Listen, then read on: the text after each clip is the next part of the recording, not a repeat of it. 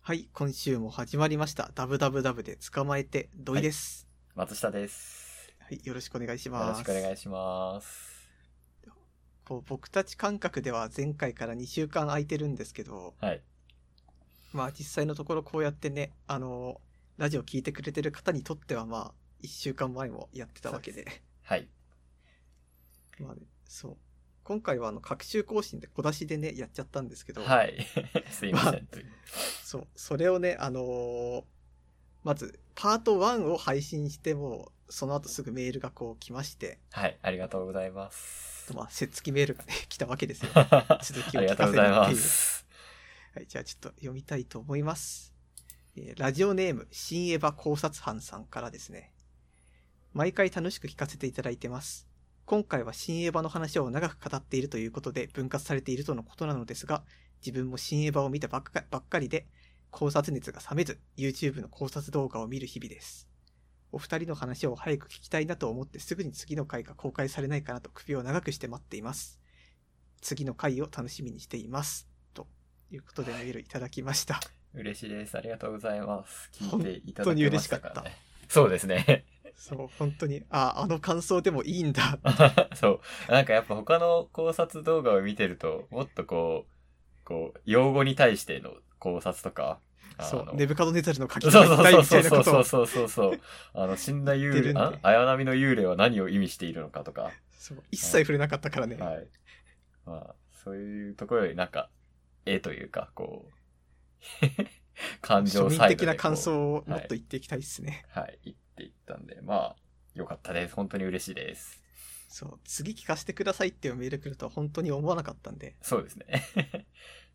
いや、これ来た時めちゃめちゃご機嫌でしたね。はい。なんだろう、もうパート2、3もう撮っちゃってるけど、あこれもう一回撮った方がいいからもうちょいちゃんとって思いま したもん。そうありがめとうちゃございますめちゃ良かったんでね。ちょはっいと、 今週もじゃあ、エヴァの話から入っていやいやいやいや。エヴァの話から入ります。どうぞどうぞ。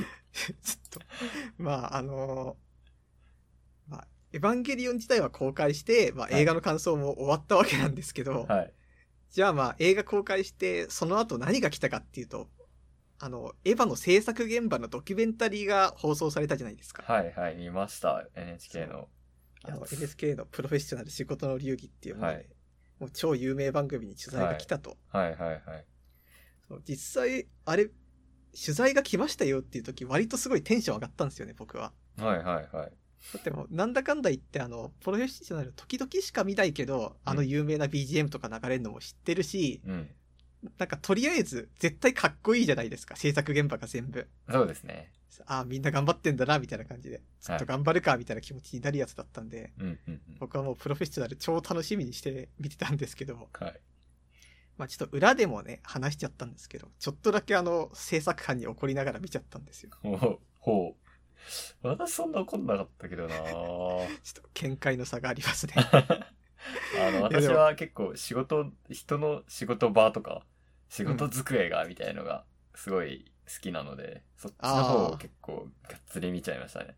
あんのさん iMac 使ってるとか、こう、 あの、あ、ま、ま、あの、アップルの使いにくいマウス使ってるんだとか、あ使いにくいんだあれあれ、すごい使いにくくて私は苦手ですへとーか、あと、あの、イクトさん、えー山下イクトさんが出てきましたね。あの、夢を見たって言ってた人。ああうんうんうん、うあんの、あのさんやっちゃったんじゃないかっていう夢を見て、あの、山下育人さんも私ツイッターフォローしてるので、ああ、そうなんだ。あー生、生じゃないけど、え生山下育人だーと思って、育人さんだーと思って、すごい楽しく見ました。あちょっと、その人の話だから先に言うんすけど、はい。なんかあの、山下さんが夢見たって言ったところ、私めちゃくちゃこの人は偉いな、偉いなっていう か、いい人だなって思っはて。いはいはいはい。だって、あの、正直なところ、人の夢の話ってあんまそこまで積極的に聞かないじゃないですうか。んうんうん。だけど、しかも、あの現場ってもう制作合宿なわけで、うんみんなもうマジの話出せや、みたいな感じで、うん。そういう中でこう、庵野監督にこれどうですかってして、うーん、みたいなことしか言われないって いう、あの中で場を盛り上がせるために、うん。こう、夢の話をしたって思ったら、この人めちゃくちゃいい人なのかなっていう。そうですね気に。なりそうましたなねの。いい人なんだと思います。そう、だからあのシーン結構好きです。私も好きです。そう。で、まあ、何に起こってるかっていう話なんですけど、はい。あのーまあ、プロフェッショナル始まって、一番最初の方で、まあ、エヴァンゲリオンの制作現場に潜入しました。で、まあ、取材するんだったら一番最初にこれを聞かなければならないっていうことで質問をしたみたいなナレーションの後に、はい。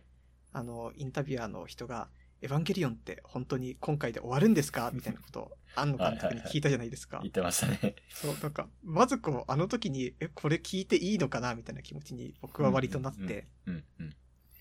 ていうのも、その、インタビューだったら、それ聞いていいと思うんですよ。はいだっ。てその、エヴァの今後についてとかも話をしなきゃいけないわけですから。はい。でも、プロフェッショナルって、あれは、こう、密着ドキュメントを撮るっていう番組なわけで、はい。そういう番組っていうことは、制作現場をただ撮るっていうのが一番の仕事なわけですよ。そうですね。そうなのに、エヴァの今後どうですかみたいな感じの、その先についての質問を一番最初にしなければならない質問で据えてるっていうのが、うんうん、うん。まずちょっと、これは、なんか軸がずれてるんじゃないかみたいなことをああー、はいは一番最初に思って、いはい。はい。でもまあ実際こっちが求めてることではあるわけですよ 。まあ本当に新エヴァで終わるのっていう。はいはい。そう。だからまあ、これは聞く質問ではあるなっていうふうに思ったんですけど、でもまあ、その後とかでも、まあちょっといろいろと思って、例えばその、庵野監督、あの、エヴァの制作現場って CG で一回人の動きを作ってから、あの、この動きでいいか、うんカメラワークどうするみたいなことをやってたじゃないですか。うんうんうんプリビズってやつですね。そうそうそう面。白かった。はい。そう。あれは実際、なんか制作現場のあの、パソコンめっちゃあるのめっちゃテンション上がったんですけど。ああ、めっちゃ上がりましたね。私もそうです。はい。そう。で、あれをこう、撮ってる時に、庵野監督が、え、これで大丈夫だと思うみたいなことをインタビュアーの人に聞くシーンがあったじゃないですか。はいはいはい。で、その時に、そのインタビュアーの人が、大丈夫だと思いますって返したんです よ、監督に。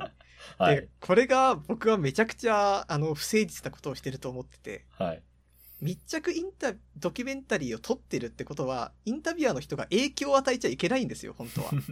だってそうしたまあまあらま、あその撮影現場で何が起こってるかっていうところを撮影現場だけで完結したものを撮るはずがその人の影響が入っちゃうわけだしはいはいはい。しかも、それがそのエヴァの出来に若干でもほんの1ミリでも関わってきてしまうわけだからうん。その時点でも密着ドキュメンタリーではなくなってしまうと思うんですよねはいはいはいはいそう。だからあそこで「大丈夫です大丈夫だと思います」って答えたのはあれはめちゃくちゃいけないことをしたんじゃないかな っていう気になってうーん、はいはいはい。気持ちは確かにわかる。だから影実際響はは与えないでほしいですよねっていう。う。そうなんですよ。まあ、エヴァみんな知ってるわけだし、どうしても感情が乗る部分もあるのかもしれないけど、はい。でもそれをするべきではなかったよなって思 って。はいはいはいはい。そう。だからあの人たちっていうのは、ドキュメンタリーを撮るプロフェッショナルなわけじゃないですか。 そうあでのす制ね。作班は。はい。だったら、そこで質問に答えないで、どうですかねってぼかすべきだし、うんうんうん。もっと言うと、庵野監督がその雨のシーン、雨の日とかに、外の雨の映像を撮ったらインサートで使えるよって、スタッフに言ったのも、言うまではいいわけですよ。取材受けてる側が言葉を投げかけるのは当然あるわけですから。でもその後に、そうですね、そうしましょうっていう感じで、その後、あの、本当にインサートに使うみたいなことをはい。すると、君たちはその、何のプロなんですかみたいな気持ちにちょっとだけなってしまって。ああ、はいはいはいはい。いや、いいんですよ。おそらくリップサービスなんだとは思うんだけど、うんうんうんそ、の、リップサービスがマジでその、要所要所にあるわけですよ。これしたらってして、そうですね、はいはいこれしたらそうですねって。はい。そこまでなってくると、君たちはドキュメンタリーの番組を作るプロだろうっていう気に、ち確ょかっとに。なりながら見てしまったので、うんうんうん。まあ、それはちょっと、あの、 いろいろ思いながら見ちゃいましたね。プロフェッショナルを取るプロフェッショナル必要ですね。そう。プロフェッショナル、仕事の流儀を取るプロフェッショナルを取る、仕事の流儀を取るプロフェッショナル仕事流儀が見たいですね。でも、その特番ちょっと、もう何年かしたら来そうじゃないですか。ああ、き来るかも。プロフェッショナないこルとはなくこうやって作られている みたいな。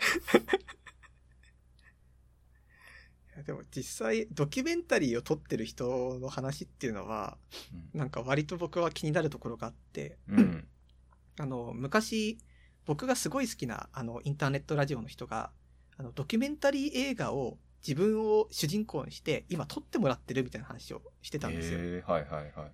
で、まあ、ネットラジオで、しかも地上波で流れてもないから、そんなことあるんだ、みたいなことを思ったんですけど、はいでもまあ、すごい話じゃないですか。うん。で、きっとまあ、ドキュメンタリーってさ、結局作品ができる前の過程を取ったりすることがほとんどなわけですよ。エヴァしかり。はい。はい、はい。ってことは、結局、その人が今後どうなっていくかわかんないけど、取りますよってことで、ある程度博打な部分もあると思うんですうよ。ん。そうですね、完璧に。そうそれでも撮ってて、しかも無名のラインターネットラジオ DJ っていうことですげえなーって思ってたんですけど、うん。そっから2、3年経ってもまだ公開されないわけですよ、ドキュメンタリー。はい、はい、はい。で、んって思いながら聞いてて、うんで、まあ、その後、その人のラジオ聞いてたら、たまたまその話題になりまして、はいで、話を聞くに、そのドキュメンタリーを撮ってた人と連絡が取れなくな ったと。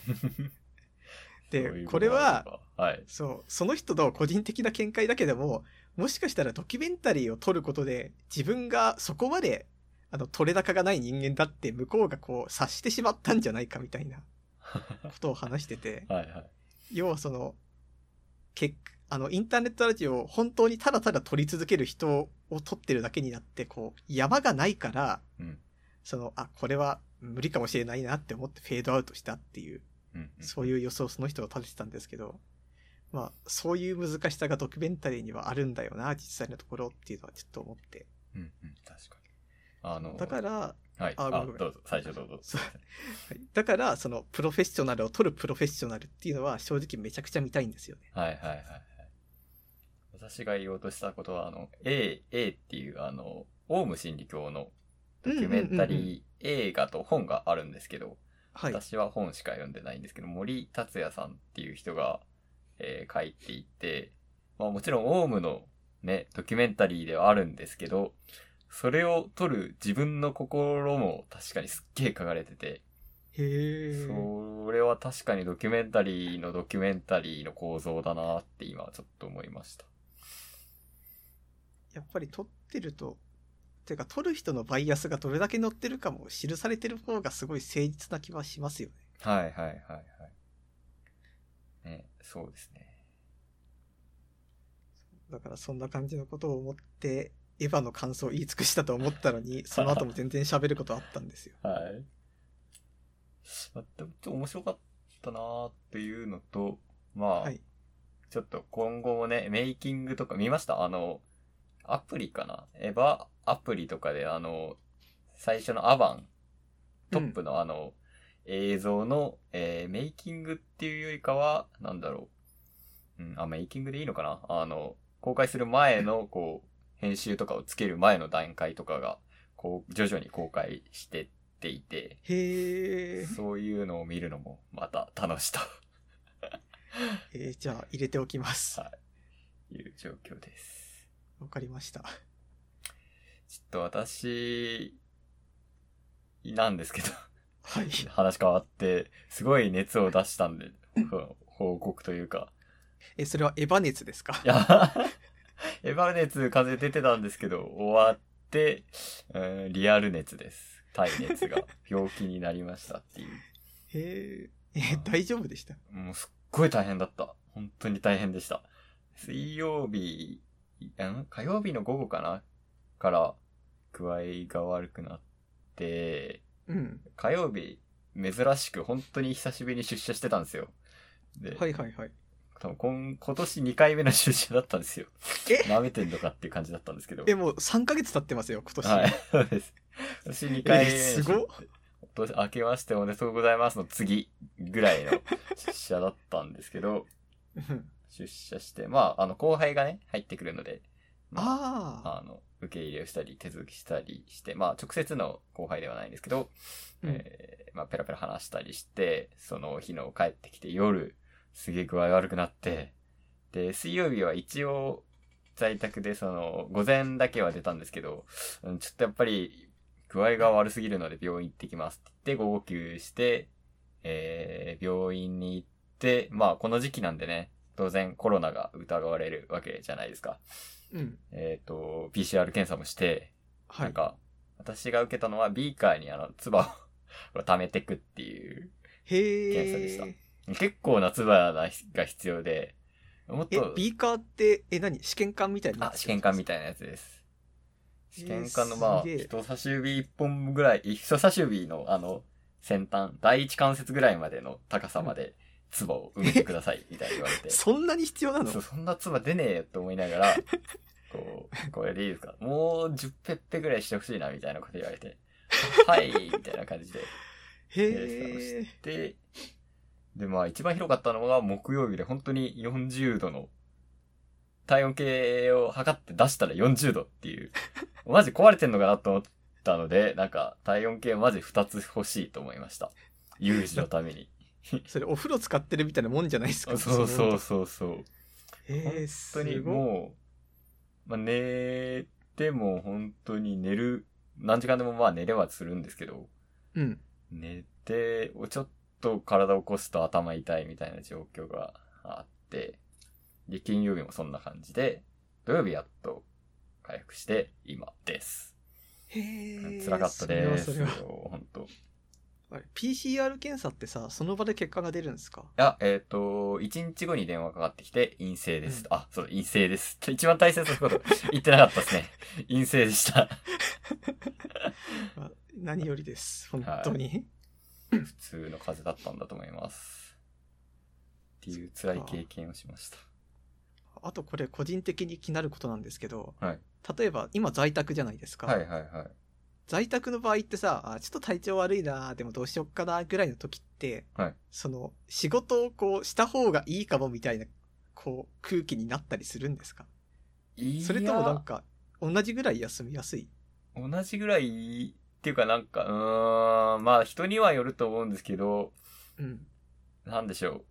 在宅だから病気でも仕事できるっていうのは何っていう、なんか、まあ実際あれ感情はあっそうなんて、そうう。ん。明らかにパフォーマンスが落ちるので、まあ休んだ方がいいのではっていう、意見でもないですけど、っていう会社ですね。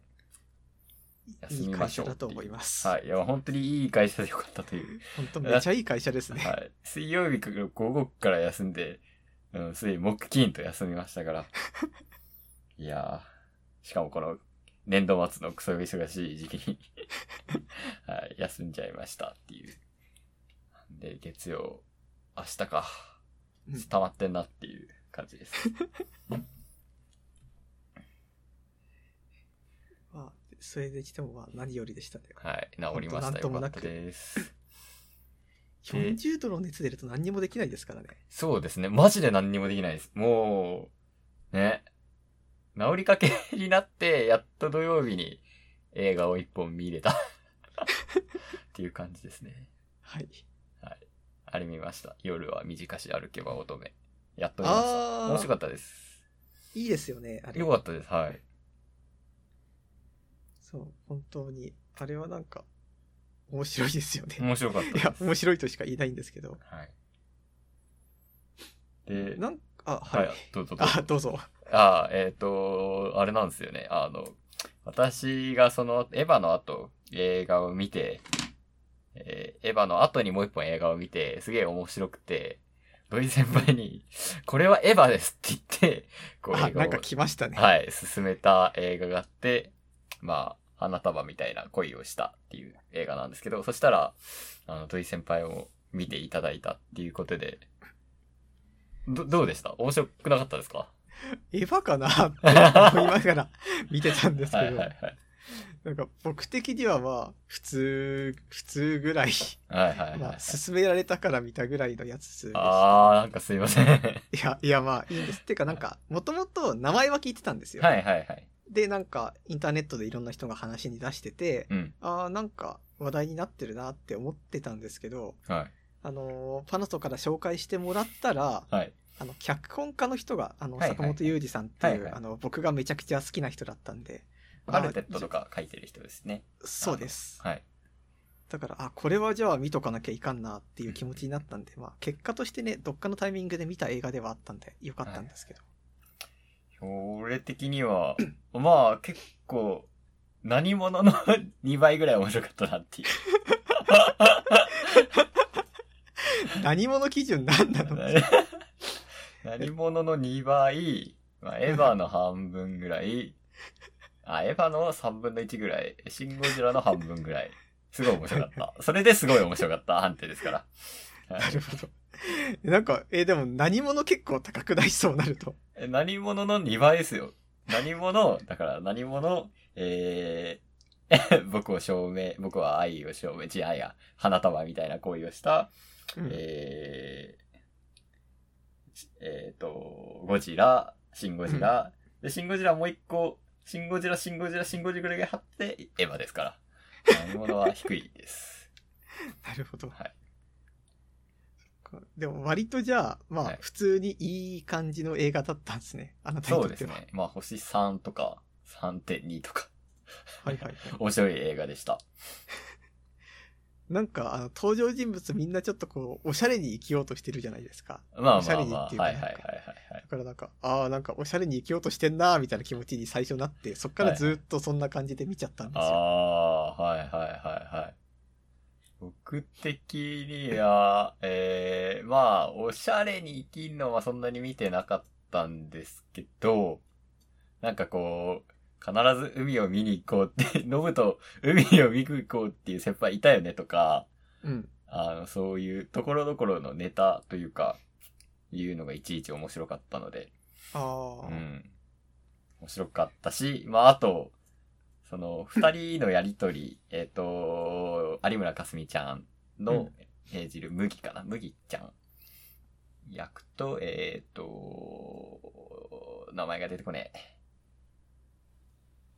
男役。えあれ男麦じゃなかったあれー、あ男が麦逆くだっけんだっけでしたっけそうそう。えー、ちょっとと、なんか女の子。ちょっと検索しちゃいます。はいえっ、と、菅田将暉と、そうだ、有村架純で、えっ、と、人がですね、すいませんね、調べが足りなくて。あ、えっ、と、そうですね、男が麦で、絹ちゃん、絹ちゃんが有村架純ですね。きぬちゃんか。はい。で、まあ、なんか二人がバトったり、まあ、えー、喧嘩したり、こう、うん。お互い、そうだよねって言い合ったりする、まあ、どっちサイドなのかなっていうところで話できないみたいな感じです。あ、自分はどっちサイドかって。はいはいはいはい。まあ、それを言う前に、 えっ、と、はい。なんか、本の、本、あえっと、この映画を見て、まず思ったのが、はい。あちょっとさっき、さっきこう、こう今日話すメモをお言って、ん見てて言っちゃったんですけど、あ僕は愛を証明しようと思うっていう本があって、はいはい。えーっと、まあ、結構有名なのか な。藤沢さんの本で、まあ、えーあらすじが、れあえー恋愛はすべてテクノロジーが勝利する。女性を虜にする究極の技術、恋愛工学を伝授しよう。26歳の弁理士渡辺は溺愛していた恋人、舞子に浮気されショックを受け全てがうまくいかない。現実に塞ぎ込み、バーで酒に溺れていた。すると突然、以前仕事で出会った長さが現れ、は えー初対面の美女をことごとく、えー、虜にする現場を目撃する。で、その、えーえー長澤さんに、その、モテない、えー弁理士の渡辺がいろいろ恋愛工学を教わって、もう、女の子を食べまくるっていう、そういう本なんですけど、え、それ YouTube の CM じゃなくて。 ちゃいます、ちゃいます。2015年の本なんですけど、はい。最近、結構最近文庫化になったんですね。ええっ、と、まあ、そのセットが見たいねと。 セット上映見てえなと思いましー、弱すぎないそれ。た。 そのジャンクさがいいんですよ。えー、い や、その視点で花束、思った、見てたんです か。ああ、セットがいいなっセてッ思トいがいいなそうそうそうそうそう。だってそんなガンガン女の子口説くぜみたいな映画ではなかったと思うんですけど。あなんか花束ってなんか大変、甘いものばっかり食べてるとあれなんでしょっぱいものみたいな感じあで。そういうこそとうそねう。そうそう。いやというーで感じでも、見ました。なんかまあ、こう、なんだろう、この言い方が正しいのかわからないんですけど、うんこう、ありがちな話ではあるわけじゃないですか。はいはい。もう全部ありがちですね、本当に。で、例えばなんかあの、それこそあの、まだ菅田将暉と有村架純が付き合う前に、はい。あの、終電逃してバーに行ったシーンあったじゃないですか。はいはいはいはバいーっていうかまあ飲み屋っていうか、はい。はい。に入った時とかも、なんかあの、向かいの人の映画の話を、 はいはいはいはい。なこいつら浅くねえかみたいなことをしてたけど はいはい多分あの二人が主人公だったら、はい多分あの菅田将暉たちと同じようぐらいの解析度になったらはい同じようなドラマが絶対あるはずじゃないですかはいはいはい。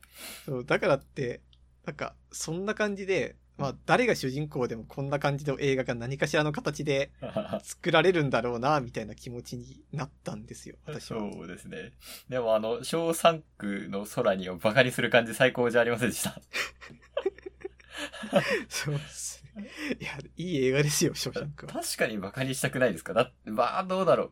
こう、映画、暇、おすす、ん映画おすすめって検索した時に多分1位に出てくる映画ですよ。いやでも私はなんかそれは割と なんか逆にこの人たちすげえショーシャンク好きな可能性もあるのにその態度はちょっとって思ったんですよ。あっていうのも、うんあのそれこそあの私の好きなラジオ DJ の人のイベントに参加した時があったんですーよ。はい、はい、そしたらそのイベント外でやったんですけど途中でめちゃくちゃ雨が降ってきたんですよ。はい、そしたらその DJ の人が「ショーシャンクの空」ではめちゃくちゃ好きな人だったんで、はいおもむろに歩いてって「ショーシャンクの空」にのラストのモノマネをしだしたんですよ。あで、そういうの見たら、あこの人、ショーシャンクめっちゃ好きなんだなって 思ったんですよ。だーすいかません。なんかバカにしてすいません。ら、いや、いや、いい、いい。ってか、まあ、はいあそこはその、バカにする流れだから全然いいんですけど、はい、はい。でも、それこそそれが、あの、さっき言った話、誰を主人公にしても解析度上げてったら、あの二人みたいになるって言ったのと同じうんうんうんで、あそこの、飲み屋にいた、あの、向かいの二人の男の方だって、うんショーシャンクがめちゃくちゃ好きで、雨が降るたびに、スーツのジャケット脱いで、あの、その辺の公園行って、ショーシャンクのモノマネしてるみたいな可能性だって十分にあって、はい、はい、はい。それを見たら、こいつもう、ショーシャンク一番好きじゃんみたいな感じになって確かもう、なっちゃうわけなんですよ。ありますねはい、はい。だからその、あの男の人が、どこまで振る舞いとして、うん、軽めにショーシャンクの空好きだよって言ってるのかがうん、やっぱわかんないんですよね。うん、うんうん。こうジャブとして、めちゃくちゃ好きだけど、軽めにショーシャンク好きって言ってる可能性も、はい、はい。解析度上げてったらめちゃくちゃあるわけだから、はい、はい、はい。なんかそう思ったら、菅田将暉視点だから、ああ見えちゃってるだけの可能性あるなって ああ、まあ、ありますね。思ったんですよ。確かに。え、リアル押井守がそこに出てきたんですよね。そう。ご本人様が。あの、しゃがれ声で。役として。はい。素晴らしいと。あれはめちゃくちゃ良かったです。あそこが一番テンション上がったあ、かそもうし。れない。あそこがテンション一番、 私も上がりました。てか、入り口はあそこでしたね。押井守が見てえと思ったあの、映画を見に行きました。すごい良かった。あ、はいあと思ったんですけど、はいもしかしたらあの、花束がさ、あの、はいい、つ頃から撮られたり企画が動いたりしたかわかんないんですけど、はい。もしかしたら、押井守があの、あの、いろんな日本中にあの、パトレイバーをさ、設置してはいはいる時期があったじゃないですか。はいはい、ありましたあね。の時期にパトレイバーを設置する仕事と並行して花束の仕事を進めてたらめっちゃいいなって思って。めっちゃいいい。ですね。全然角度が違うっていう。あいいっすね。そう。あれはすごい良かった。押井守って何に、何で見ても押井守なんですよね。はいはいはいはい。俺、こう、そうだ、講演会行ったことあるんですよ。すげえよいかっいた。なぁ北千住で。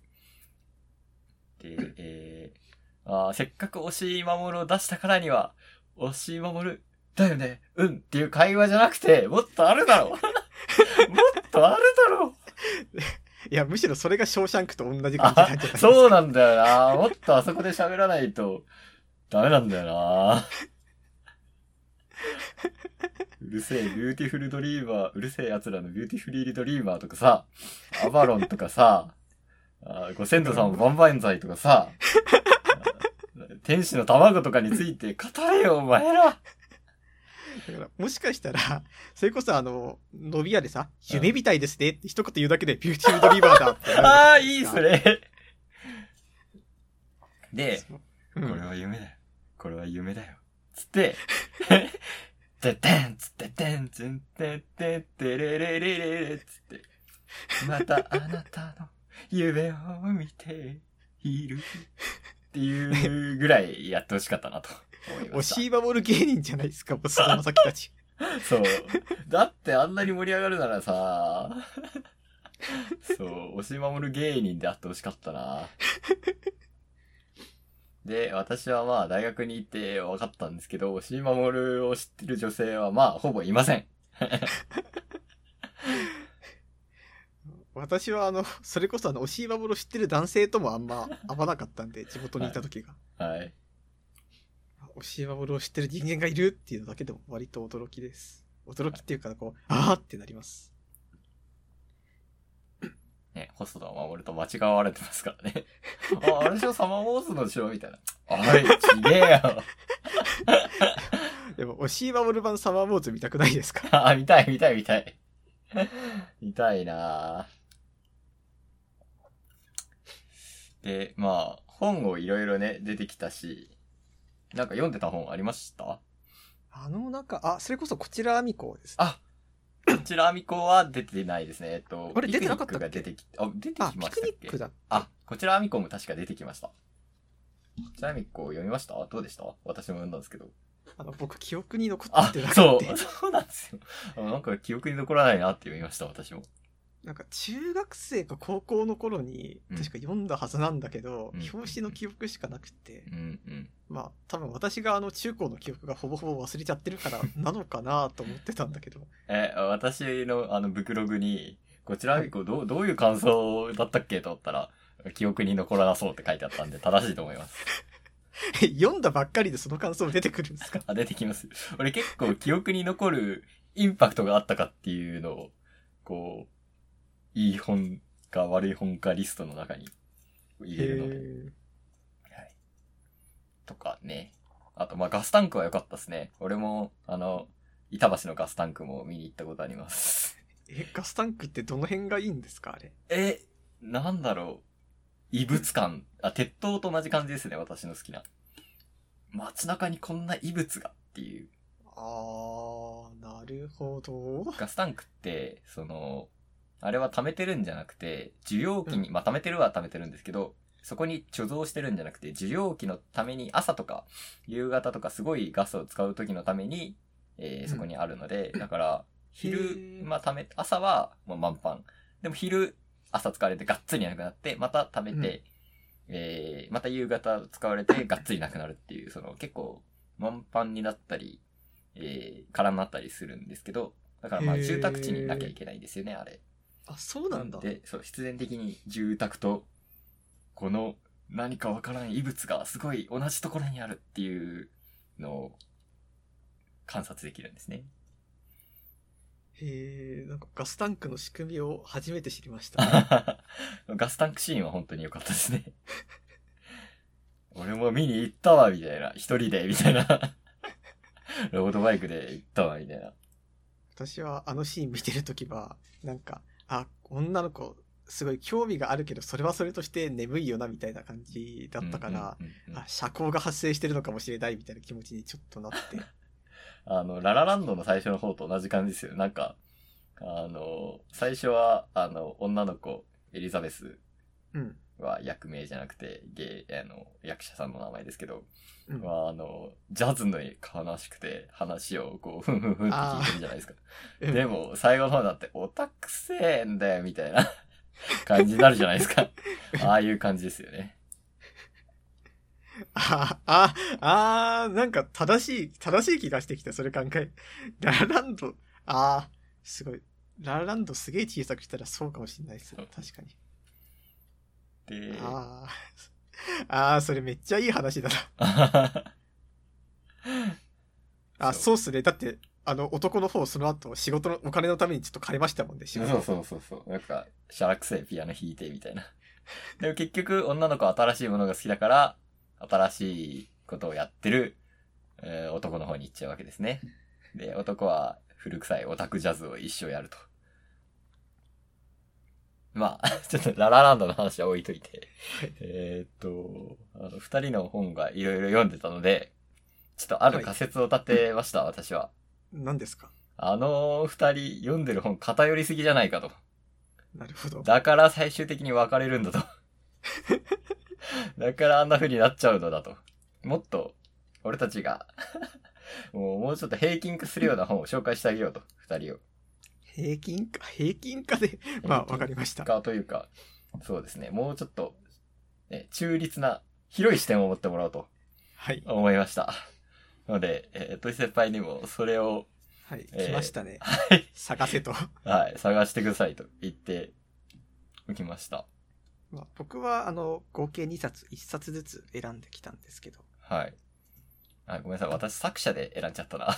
あ了解ですなんか僕に来た指令がはい。その2つありましてはい。 1個は、まあ、あの2人が読まなそうなってかはいはいこれ読んどけよかったんだよっていうのを探せっていうはいはいのとあともう1個があの2人が読んでそうなやつを探せっていうのがはい。あはいったんでまあそれで1冊ずつだったんですけどちょっと僕から紹介していいですかぜひお願いします。聞きたいです。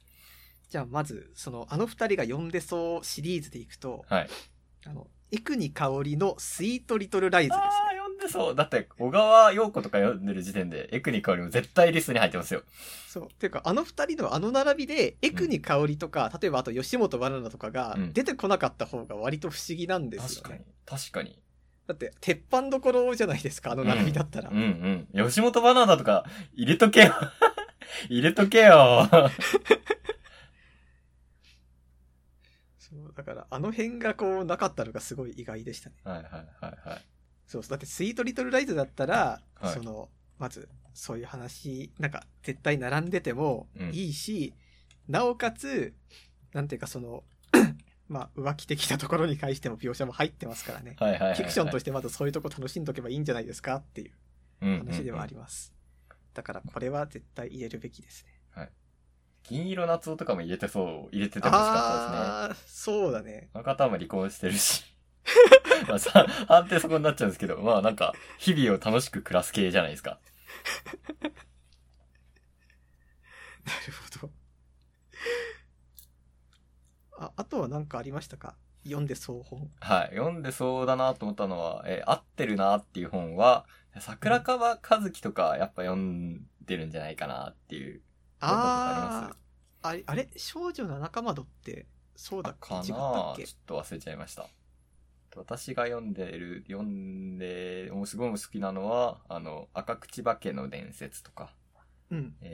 えー、ちょっと出てこないですけど、そこら辺は、あの、ぜひ読んでるんじゃないかなっていうか、なるほど感。じですね。えー逆に私がその本読んでないから、じゃあ今度読んでみます。あ、ありそうだなって思うかもしれないから。 あの、入ってそうにはちょっと、ちょっとち違うかもしれないですけど、ぜひ二人に読んでほし い。面わ白かりいま。した。はい。そうです。じゃあ、あとはまあ、これ読んどけよ本も、じゃあちょっと紹介すると、はい。僕はちょっとまあ、あの、今の時勢、時勢っていうかちょうど流れが来てたからっていうのもあるんですけど、はい。あの、NHK にようこそですね。あの二人で読んでほはしい、い。はい。あれ、俺、それ、よ、よ、よ、読んだかな確あかの。滝あ本読んだ、読んだ、読んだ、読んだ、読んだ、読んだ、読んだ。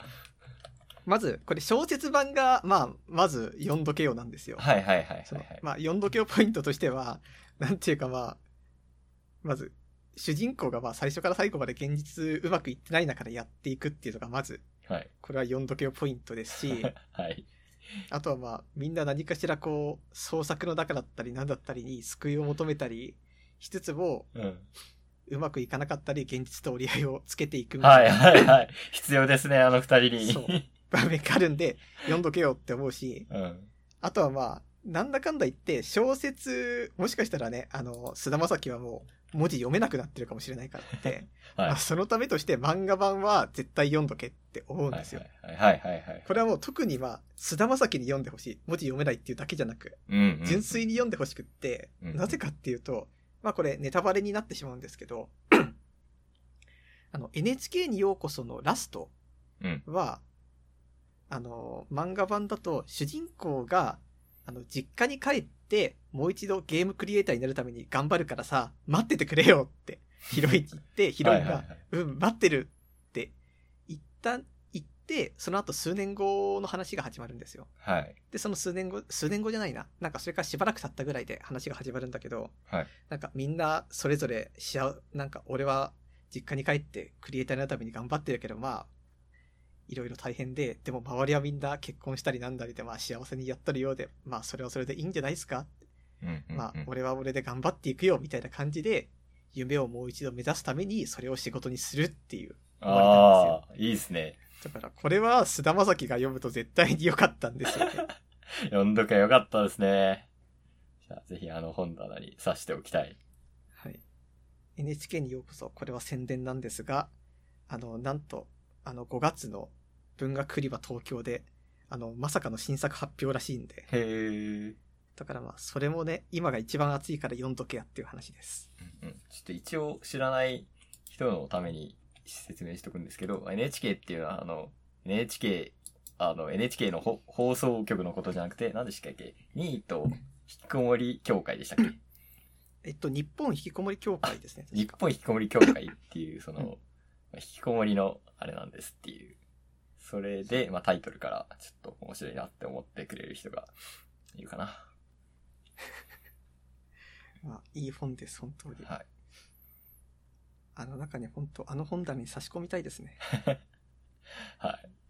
松下さんはセレクトで何したか、はい私、セレクトですと、あの、森博さんの0年代の想像力 を、あの本棚にぶち込みたいと思ってまして、まあ、多分あの本棚、評論とかが多分あんまりないんですけど、ああ、そういやないね。はい。もうちょっと外堀を埋めていこうと。 うーんまあ、中の視点だけでももちろん物語って楽しいんですけど、外から見るとか、他の作者を介してみるとすごいもっと面白くなるので、ぜひ評論本を読んでいただきたいなと思っていなてる、ほど。特に0年代の想像力は、まあ、あらすじは結構難しい、難しいというか、まあ評論なんで物語じゃないんですけど、うん。こう、なんでしょう。で、うーん、なんだろうなちょっと説明できる、あれ、ちょっと Amazon レビュー、レビューというか、Amazon の、えっ、と、あれを読みますね。えっ、と、あらかすつじて、的な。はい。かつて社会は大きな物語に支えられていた。その効力が失われた今、私たちはどう生きていくべきなのか。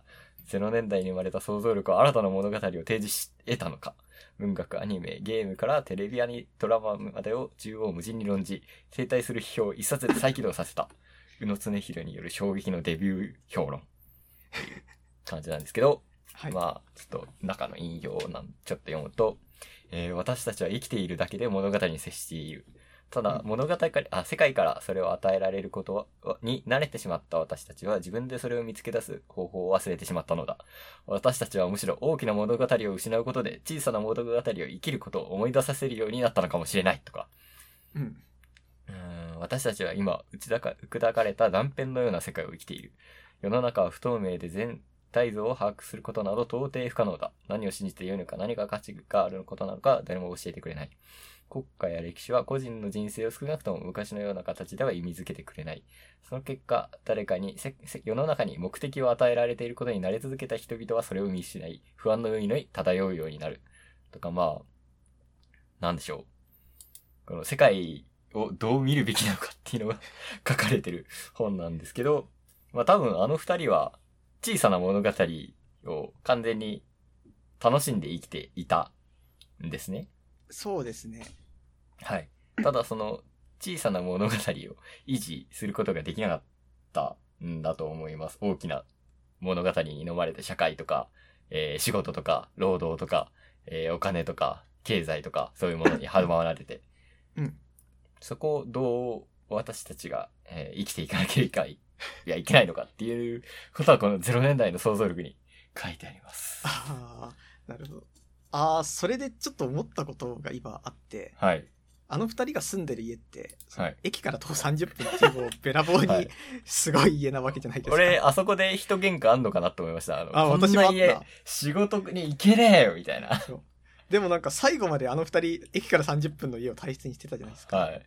でも多分、あれってそれこそ、今、あの、パナソが言ったようなことだと思って、うん。要するに、駅か、駅っていうのがそ、それこそあの、会社に働きに行くための場所なわけですよ、あの二人にとっては。はいはいはい。で、そっからすごい離れた場所に家があるっていうのは、うん。それこそ、あの、社会の入り口と自分たちの場所が離れてることなわけなんですうんうよ。んそう。でも、そっから、で、俺たちは実際、あの、30分って思った し、いや、めっちゃ疲れるじゃんっていううん。のは、うもう、あの、どのシーン見てても思ったんですけど、んはい。でも、最初は二人は、その、駅から家に行く。つまり、あのーつまり、 その、社会から自分たちだけ、だけの世界に行くことを超楽しんでたわけですよ。駅から自宅に行くっていう。んんんその時間がめちゃくちゃ楽しかったんだけど、いつの間にか菅田将暉は、その仕事自体にすごいストレスをためるようになったり、はい。むしろこう仕事に精を出すようになって、はい。家から駅に行く方の割合の方が重要度が増していったし、うんなんならその、駅側、社会側で、あの、泊まり込みの仕事とかもするようになったわけですよ。はい。はい。はい。そういう風にして、あの30分っていうあの現実から、あの自分たちの小さな世界に戻る時間よりも、現実にいる時間の方を、とか、あの、現実の場所の方に重きをどんどん置くようになったっていうのが、あの30分なのかなっていうのをう、ちょっーとん。ああ、今の面白いです話でね。思いましたね。確かに。社会との距離ですね、30分って。いやでも30分すごいっすね。いやー、ありえないけどな。 え最後まで自転車とかも使わなかったじゃないですか。そうですね。そうあれはすごいです。わかんない。ひろゆき方式なのかもしれないですけど。 ひろゆきさんは2時間、そ、そしゃげ歩いてたら2時間経って家に着いちゃったよ、みたいなこと言ってますから。 2時間ソシャゲは、まずそれができるのはすごいんですよ、きっと。あ、パズドラやってましたからね。 やってましたね、パズドラ。 2時間パズドラやってんのかもしれない。しかできないよって言ってましたね。あのシーンなんかもう、なんか一周回って笑っちゃうんですよ。うんうん、うん。いや、切実なんですけどね、実際。まあ、うん、そこまで、そこまでのもんじゃないぞっていうのはあるけど、うん悪い方に書かれさせすぎですけどね、あれは。じゃあ、ゼルダは、 これ、違うのかって言われたら、まあゼルダもゲームですからね。まあゼルダは大好きだから、あれだけど。うん、なんか、小ネタが本当に多かったし、ゼルダとかも壁登ってるだけで楽しいんだよね、みたいな。あ、わかるとか、あのき、音、めちゃめちゃ良くなかったですか何の音ゼルダの音、ゼルダのがゲーム音がちょっと聞こえてきたり。良かったですね。てか、あの、ゴブリンと戦ってるところの音とか良かったフでァ す。ーファーファーファーファーってゴルフに死んでましたからね。あー人から、人がやってるの見るとこんな感じなんだ、みたいな、ちょっと思いました。あとなんか面白かった小ネタあります小ネタ、小ネタそ小こネまタじゃなくてもいいでです気づかなかったんですけど、ああ、それこそあの、あ、ちょっと偉いな、偉いなっていうか、あの、思ったこととして、ウッドデッキみたいなの出したじゃないですか。はいはいはい。あ、俺、あれでもなんか喧嘩すんのかな汚れたよ、みた いな。 そう、思った。最初は、なんかあの、最後片付けるときとかに、はいあのめっちゃこう、雨ざらしになって汚れてるのを見るみたいな感じになると思ってたんですけど、あなんれか会議最後さまで綺麗だったじゃないですか。はいはい。だから、ああ、偉いなって思いましたね。あんなウドデッキはありえないですからね。ウドデッキは汚れる運命にあるものですから。そうですね。なんか昔、あの、僕の実家の話になるんですけど、はい。なんか実家の近所で、なんか、 ウッドデッキを作ろうイベントみたいなのがへえ。あった時があって、なんかあの、本当に、こう、ちっちゃい丸太みたいなのと、なんかあの、釘とか用意されてて、なぜかあの、 たくさんの人が、あの、講師の人から講習受けながら、無ど無料でウッドデッキを作るっていう会が開かれた時があったんですよ。へでそこでウッドデッキを、まあ、我が家も作りまして庭に持ってったんだけど、え。 はい。 1年ぐらいしたらもう母親のプランター置き場になってたんですよ。 うんでもそういうのが、こう、ありがちなことなんですよね。うんうんだからあの映画、あの二人はめちゃくちゃありがちなことをやってるのに、ウッドデッキを守ってるっていうのはめちゃくちゃうん。すごいことだし、すごい、本当にすごいこと。なんかそれ系のやつって僕は本当になんかすげえなって思うんですよ。例えばなんかううんうん、前友達の家に行った時に、あの、果物がバスケットに入って置いてあったん ですよ。いいですね。それすごいと思うんですよねす。ごいすごい。ただ行っちゃったらさ、例えば果物とかだって、まあ台所の隣にレンジとか置く棚があって、はいその棚の下から2段目ぐらいになんか無造作に置いてあったりとかするもんじゃないですか、果物って。はいはいはいでもそうじゃなく、ちゃんと買ってから一回カゴに置くっていうのは、それをする人がいるってことだし、そうなんですよね。なんか、そうやって空間を作る人が、あの二人にはいたわけですよ。有村か有村架純さんが。はい。だ から、あれは本当すごかった。あれができきる人だ ったら脱出ゲームの仕事やりたくなりますよ。はい。で、まあなんか、あの二人がちょいちょい喧嘩してたところ、これどっち派っていうのがやりたくああ、思い喧そう。嘩、はい。なんだっけなんかすれ違ってたけど、大きい喧嘩ってあんまなかったよ。まあなんかあの、会社、労働についての喧嘩ああ、ああの、大変だねって、大変じゃねえよ。仕事なん、仕事だからやってるんだよ、みたいな。というところと、あとまあ、そうですね、別れたところの二つかな。そうだな。あ、あれ、労働の喧嘩って、あれだ、あとあれもあったっけ有村架純が転職決めたのをあ、相談しはないかはったいや。つ。あ、そうです。同じ喧嘩かなあれ、同じ同じか。そう、あ違いれは、 そうだでも仕事同じ会大社だった気が変だけど、やってるって、まあ、まあ、多分そうなんでしょはい。 う。けど、あれ、実際のところ、菅田将暉の仕事場がどんなものかっていうところから考えていかなきゃいけないと思うんです よ。はいはいはい。まあ、実際最初に言われたやつと違うわけじゃないですか。はいはいはいはい。でも違うけど、まあ、ありがちな違いではあるとは思うんですうよ。んうんうん。まあ、多分就職を考えてた時菅田将暉自身も頭の中によぎってはいた気はするんです、うんうん。だから、まあ、まああんなカリカリしてても続けてんのはその辺を納得してたのかなかなって思うけど、、うん。有村架純は本当にこう字面通りに受け取ってたんだと思うんですよねはいはいはいはい。だからそこでその理解の差があったわけで はい。0年代の想像力が必要だったわけですね。はい。すみません。ちょっと飛ばしてください。はい、はい。いやでもお互いに批評するカップル怖いっすよちょっとそこは想像力がさ、みたいな。いやめっちゃ怖いですよどうします時々発表会とかやってたら 今の生活を批評するんですけど、あ、いいっすね。俺それやりたいっすよ。でもどっち派かって言ったら、うーん。うーいやでも、菅田将暉の考え方の方がわかるけど、うん。なんか相談をするべきなんですよ、菅田将暉が。まじ、相談っていうか思ってることをもうちょい言うべきなんですよね。うんうんうん。それこそなんか、いや、これは人によっては極論かもしれないんですけど、仕事忙しくて絵描く時間ないんだよ、ないんだよねって、うん一言なんか愚痴をどっかのタイミングで言ってるかどうかで変わった話だと思うんですよ。ああいうのって全体的にあーはいはいはいはい。それが一言あったら、うん。少なくとも仕事忙しいんだよみたいなカリカリした時にも、なんか少なくとも今まで最初に続けようと思った絵が続けられないぐらいの労働条件になってるうんぬんみたいな感じで、ある程度その有村架純の中でのもう整合性が生まれたはずなんですよ。はいはい。あと、だって最あれ終です的にね、あのあ喧嘩の原因、直接原因は、あれじゃないですか、あの絵を、絵、絵じゃないか、えー、劇場を一緒に見に行けない。ああ、そうでしたね。はい。まあ、あれは、うん まあ、菅田将暉がどれだけあの劇を楽しみにしてたかによります。そうですね。ほんとそうですね。確かに。あんま多分楽しみじゃなかったんですよね。ならも一し緒かしに行こうって言っちゃダメですよ。それは俺見たくないわって言うべきなんですよ。それか、あの、例えばまあ僕たちで言うところのシン・ゴジラ、例えはばい。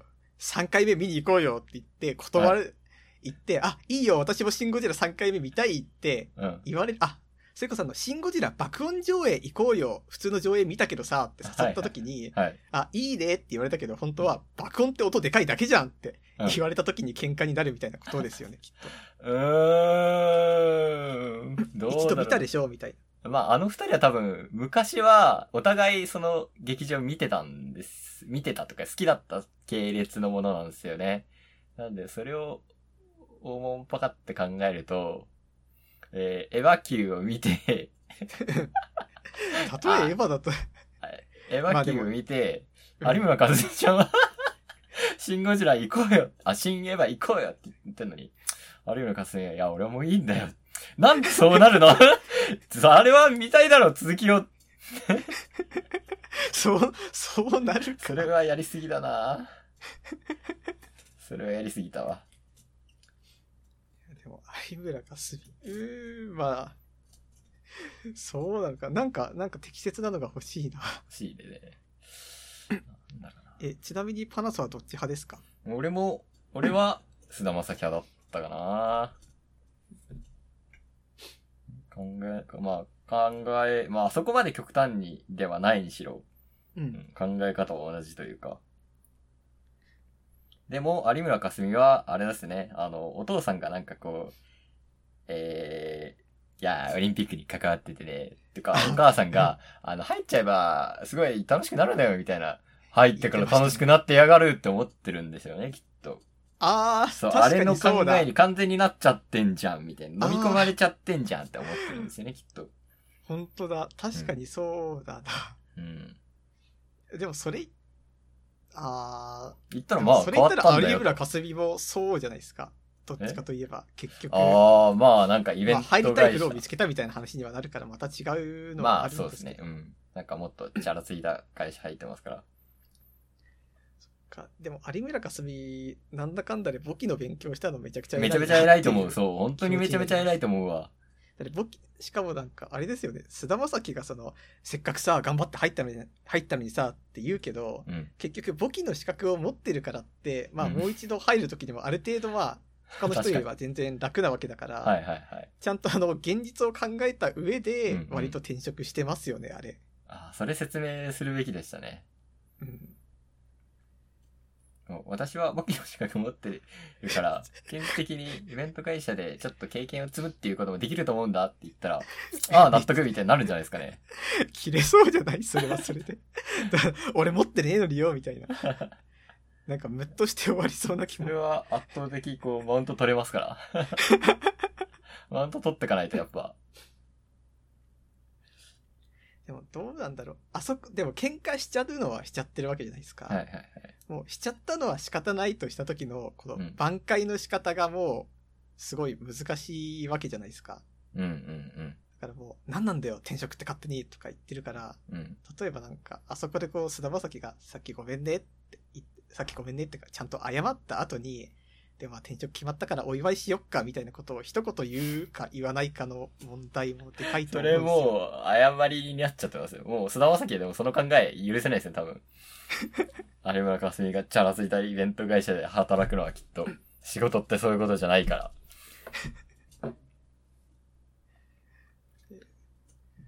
えそう、で、 どっち派ですかだなぁいやサイディング。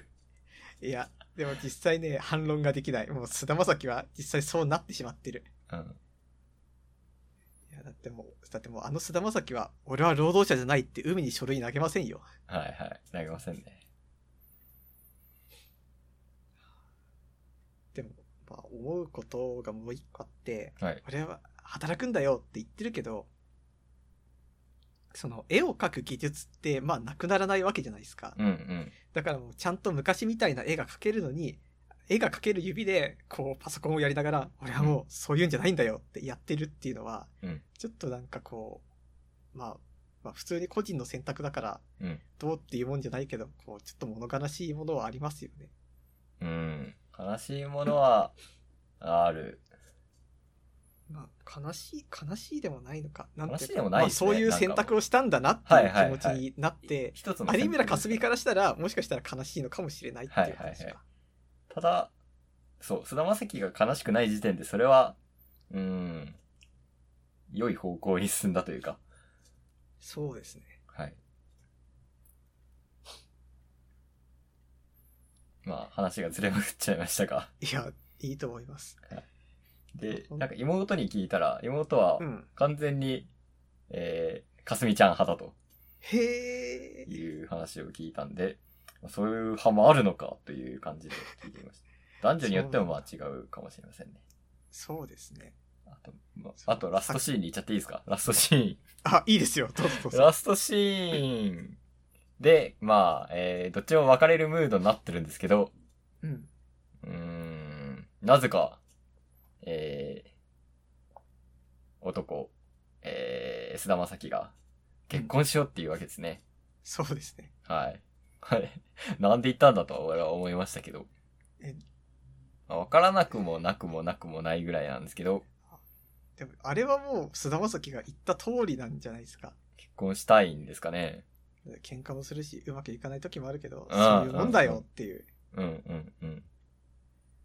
あ、そう。ということ、菅田将暉がそういうもんだよって言ったわけですけど、俺たちも一番最初に感想を言うとき、まあ、ありがちじゃないですか。 言っちゃってるから、まあ、うんそうですね。まあきっと、そういうもんだよって思ったんじゃないですか、菅田将暉うも。ん。有ありが村ち架だけ純ど、それがで、いいよ。あれですね。また会社の時と同じだっつって、風呂と同じで入っちゃったら、良くなる精子で会社もそうなるし、結婚もそうなると思ってんだ、みたいなことですよね。でも、まあ、でもそうなる、まあそうなるんだよな。まあそうなるんでしょうね、きっと。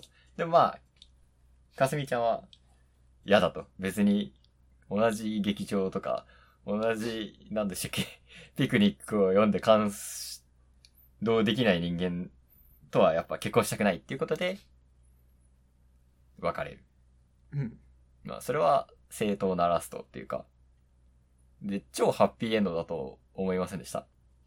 あまあそうですね。そうですよね。そう。土井先輩なら多分そう言ってくれると思ったんですけど、ちゃんと二人とも考えて決めてるし、はい悪いことにもなってないわけですから。はい。しかも、楽しい時間はあったわけですし、なんて言うんでしょう。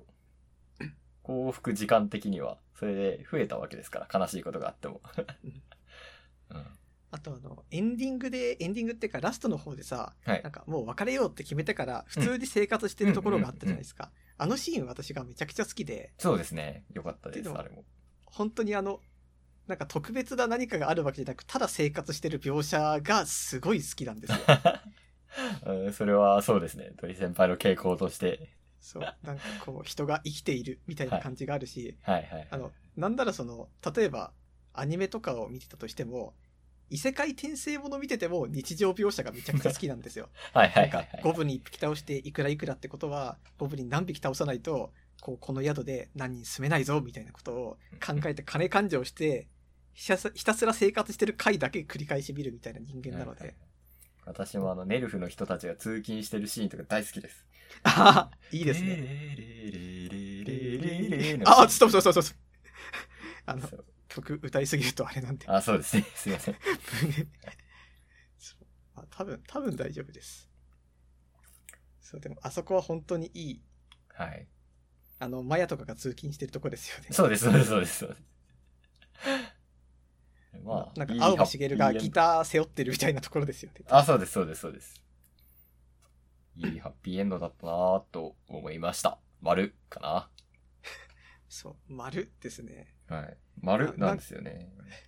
そう、あの、LR がどうのこうのみたいなことは、まあ、そのまんまの話だったわけじゃないですか。はいはい。そそううですね。そうですね。そうあれ見たときに、やっぱりもう、なんか守備が合うとかじゃなくて、なんか人格が合う方がいいみたいな気持ちにやっぱりどんどんなってきますね。うーん、うん、うん、うん。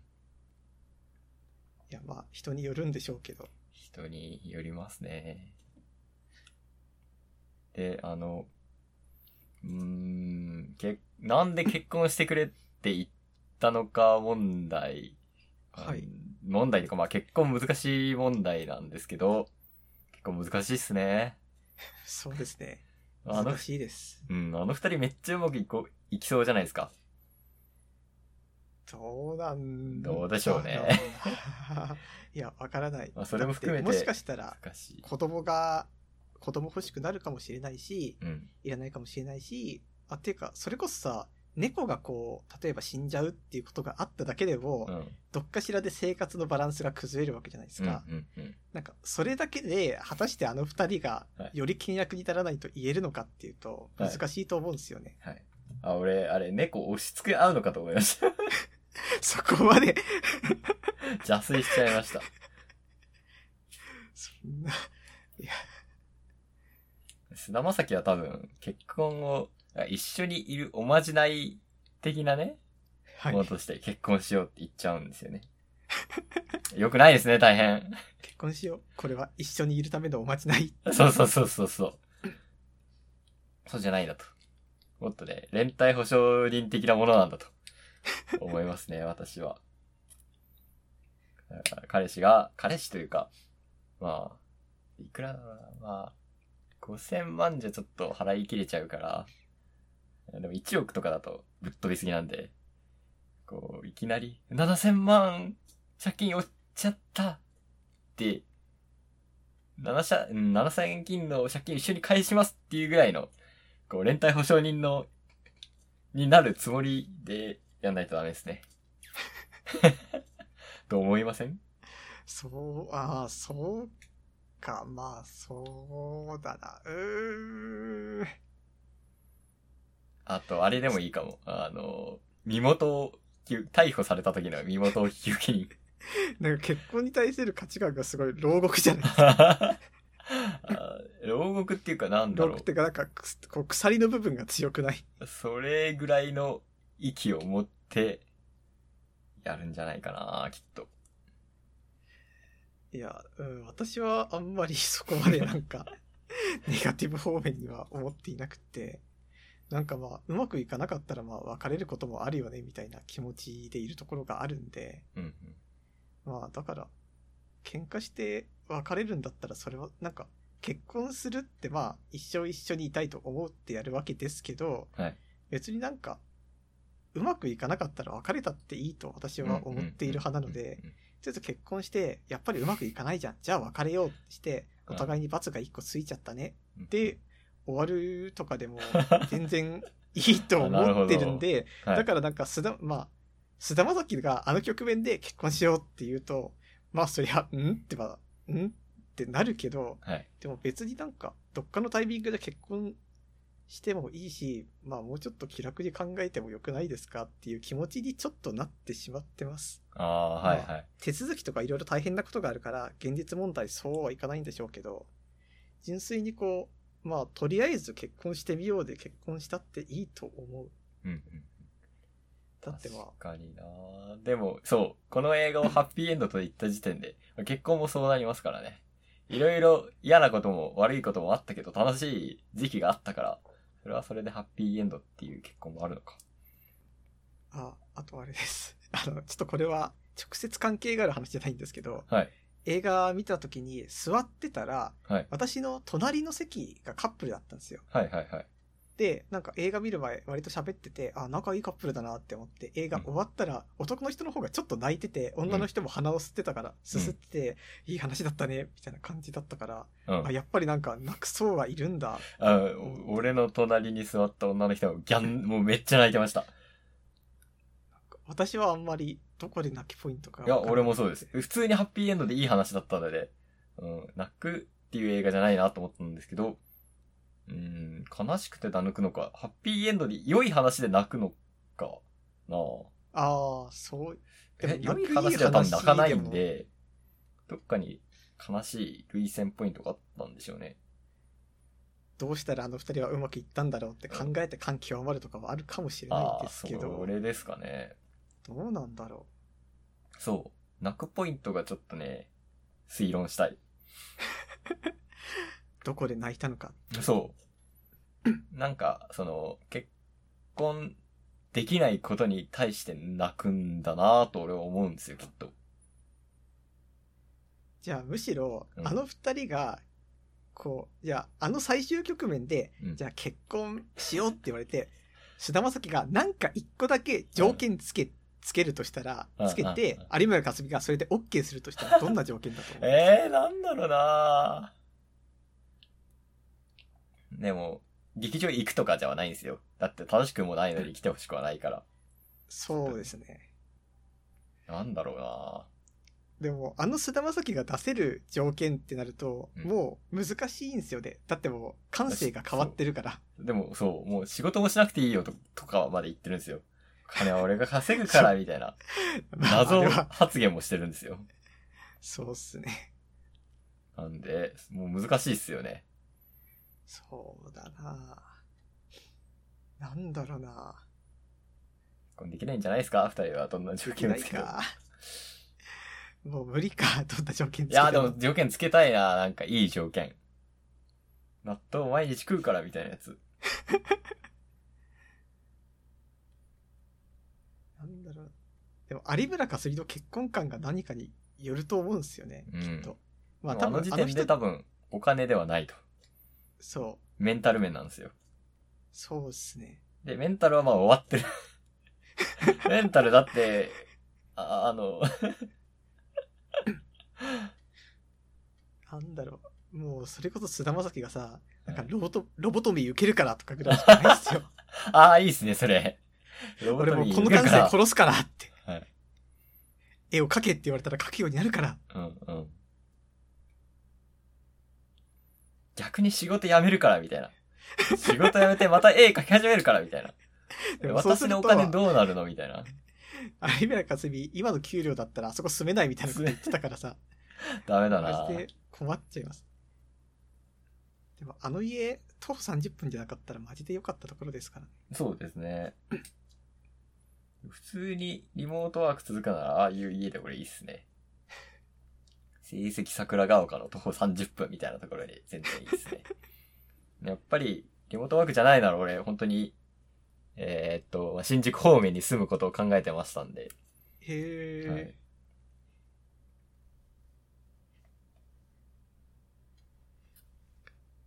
菅田将暉難しい難しいですね。条件出したところでうんかもしれないな。まあ、あそこまで変わっちゃうと、有村架純側が変わ、 変わらないとダメですね。いやー、でもなでもそれこそこう、菅田将暉の、でも有村架純がこう変わって、うまく、なんか、見かけ上うまくいくやつって、例えばそれこそ、私、簿記の仕事に戻るからとか、そういうことになるわけじゃないですか。となんかか、、菅田将暉がいやな、んと俺ながくこう考えたのが、もっと有村架純は、もっともっとこう、働くのが嫌な女性だったら、あ、じゃあ、ちょっと稼いでもらおうかな、みたいな。うんどういうことですかえ、そのメンタル面より、やっうぱんこう、生活の豊かさというか、ああ、そそうういうことそう、を望むなら。でも、生活の豊かさ望むと結局、舞台行けないわけですよ。そうですね。もう舞台の豊かさは二の次なんです。舞台一緒に見に行くっていう豊かさは。それこそもう、アルミラカスミが、なんか、こう、浮気するとかになってくるんじゃないですか。生活は菅田将暉がやって、なんかクリエイティブな、こう、浮気相手を作るみたいなるほどね。二重生活ね。な。 そうです。いやー辛いラストになるな、随分と。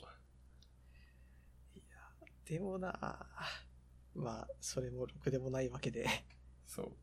結婚ハッピーエンドはなかった。ないっすよね、きっと。はないですね。い。いや、まあ、多分、こう、菅田将暉が単価交渉して、なんか、もっと頑張るとかをするしかなかったのかもしれないですね。うん。面白かったな。っていう、面白かった。 え面ー、白かった感想でした。はい。話せて満足です。見てくれてありがとうございました、わざわいや、大丈夫です。まあでもあれ見たけど、うーん。うんまあ面白かったです。ということで、ざ。気になるな、その部分が。そんな感じですね。はい。じゃあエンディングいきますか。はい、お願いします。ダブダブダブで捕まえて。はい、エンディングです。随分長く映画について喋ってしゃべそれメモではね、もっと二人とも、あ、土井先輩の方が喋ることがいっぱいあったはずなんですけど、まあまあ仕方ないですね。はい。ただまあじゃあちょっとだけ、はいまあさっきの話とつながってなんで、はい少しだけ言うと、はい。最近まああの卒業式がありまして、あ、そうだ。おめで、あ、そっか。おめでとうございます。普通にやったんですかマスクつけて。そうマスクつけてやってでもなんか保護者とかは入れないから YouTube で公開みたいなへー。 3月末までアーカイブ見れますみたいな感へじーなんだけど、はいはいはただまあ卒業式だから当然スーツを着るわけじゃないですい。か、はいはいはい。でもまあスーツ着るのだいぶ久々だったんですけど着たらなんかあのちょっときついんですよねうん。か肩幅肩幅っていうか肩周りがきつくって着る時ってさあの腕をこう上に上げるじゃんはいはいはいはい。ジャケット着るとき、うんくーってちょっと肩より上に上げたときに、あれなんか突っ張ってるみたいな気になって、要はその、肉の厚みが増してるんです よね。体の。はい。で、あ、これ太ってきたのかって思って。うん。で、やももうなんか、もともと痩せてたから、ちょうどいいんじゃないですかそんなことないですかいやでも、なんかずーっとこうパソコンの前にいたりしてなってるわけだから、はい。結局その、基礎代謝に追いつけなくなってるの かな老いかなみたいなまあまあまあまあまあ。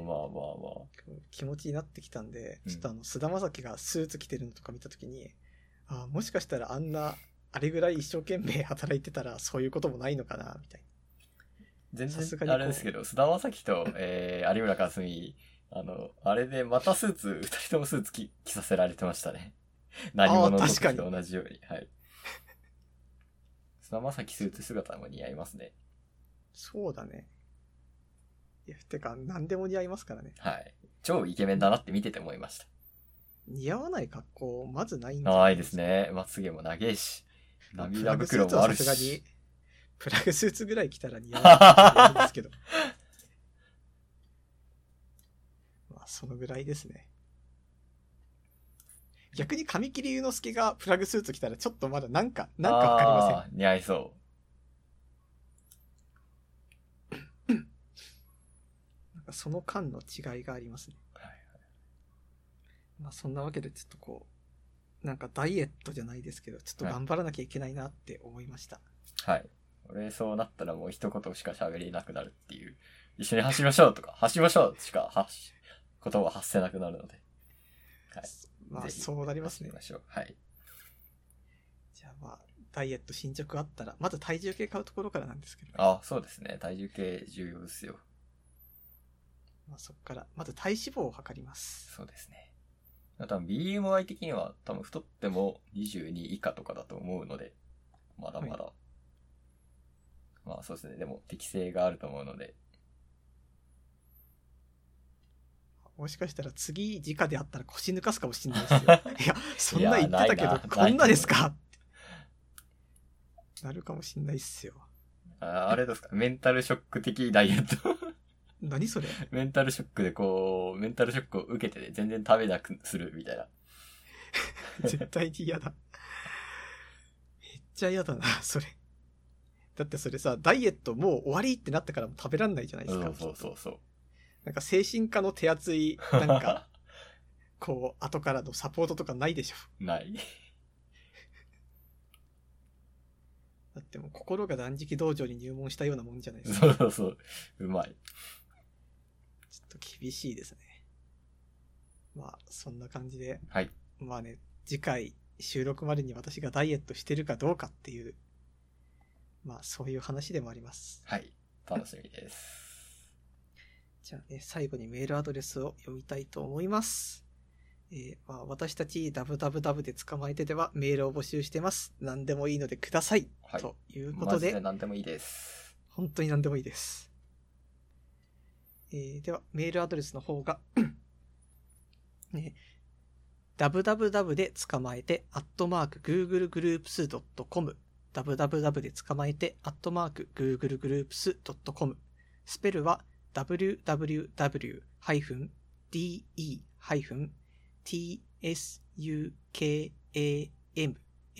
www-de-tsukamaete アットマーク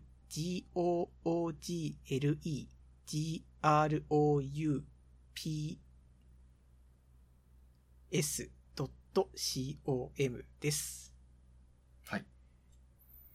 えーそれでは皆さんからの、えー熱いお便り、まあね、何かしら何でもいいのではい待っています。これ喋ってとかでも、が、ああ、そういいですね。たまには面白いかもしれないですね。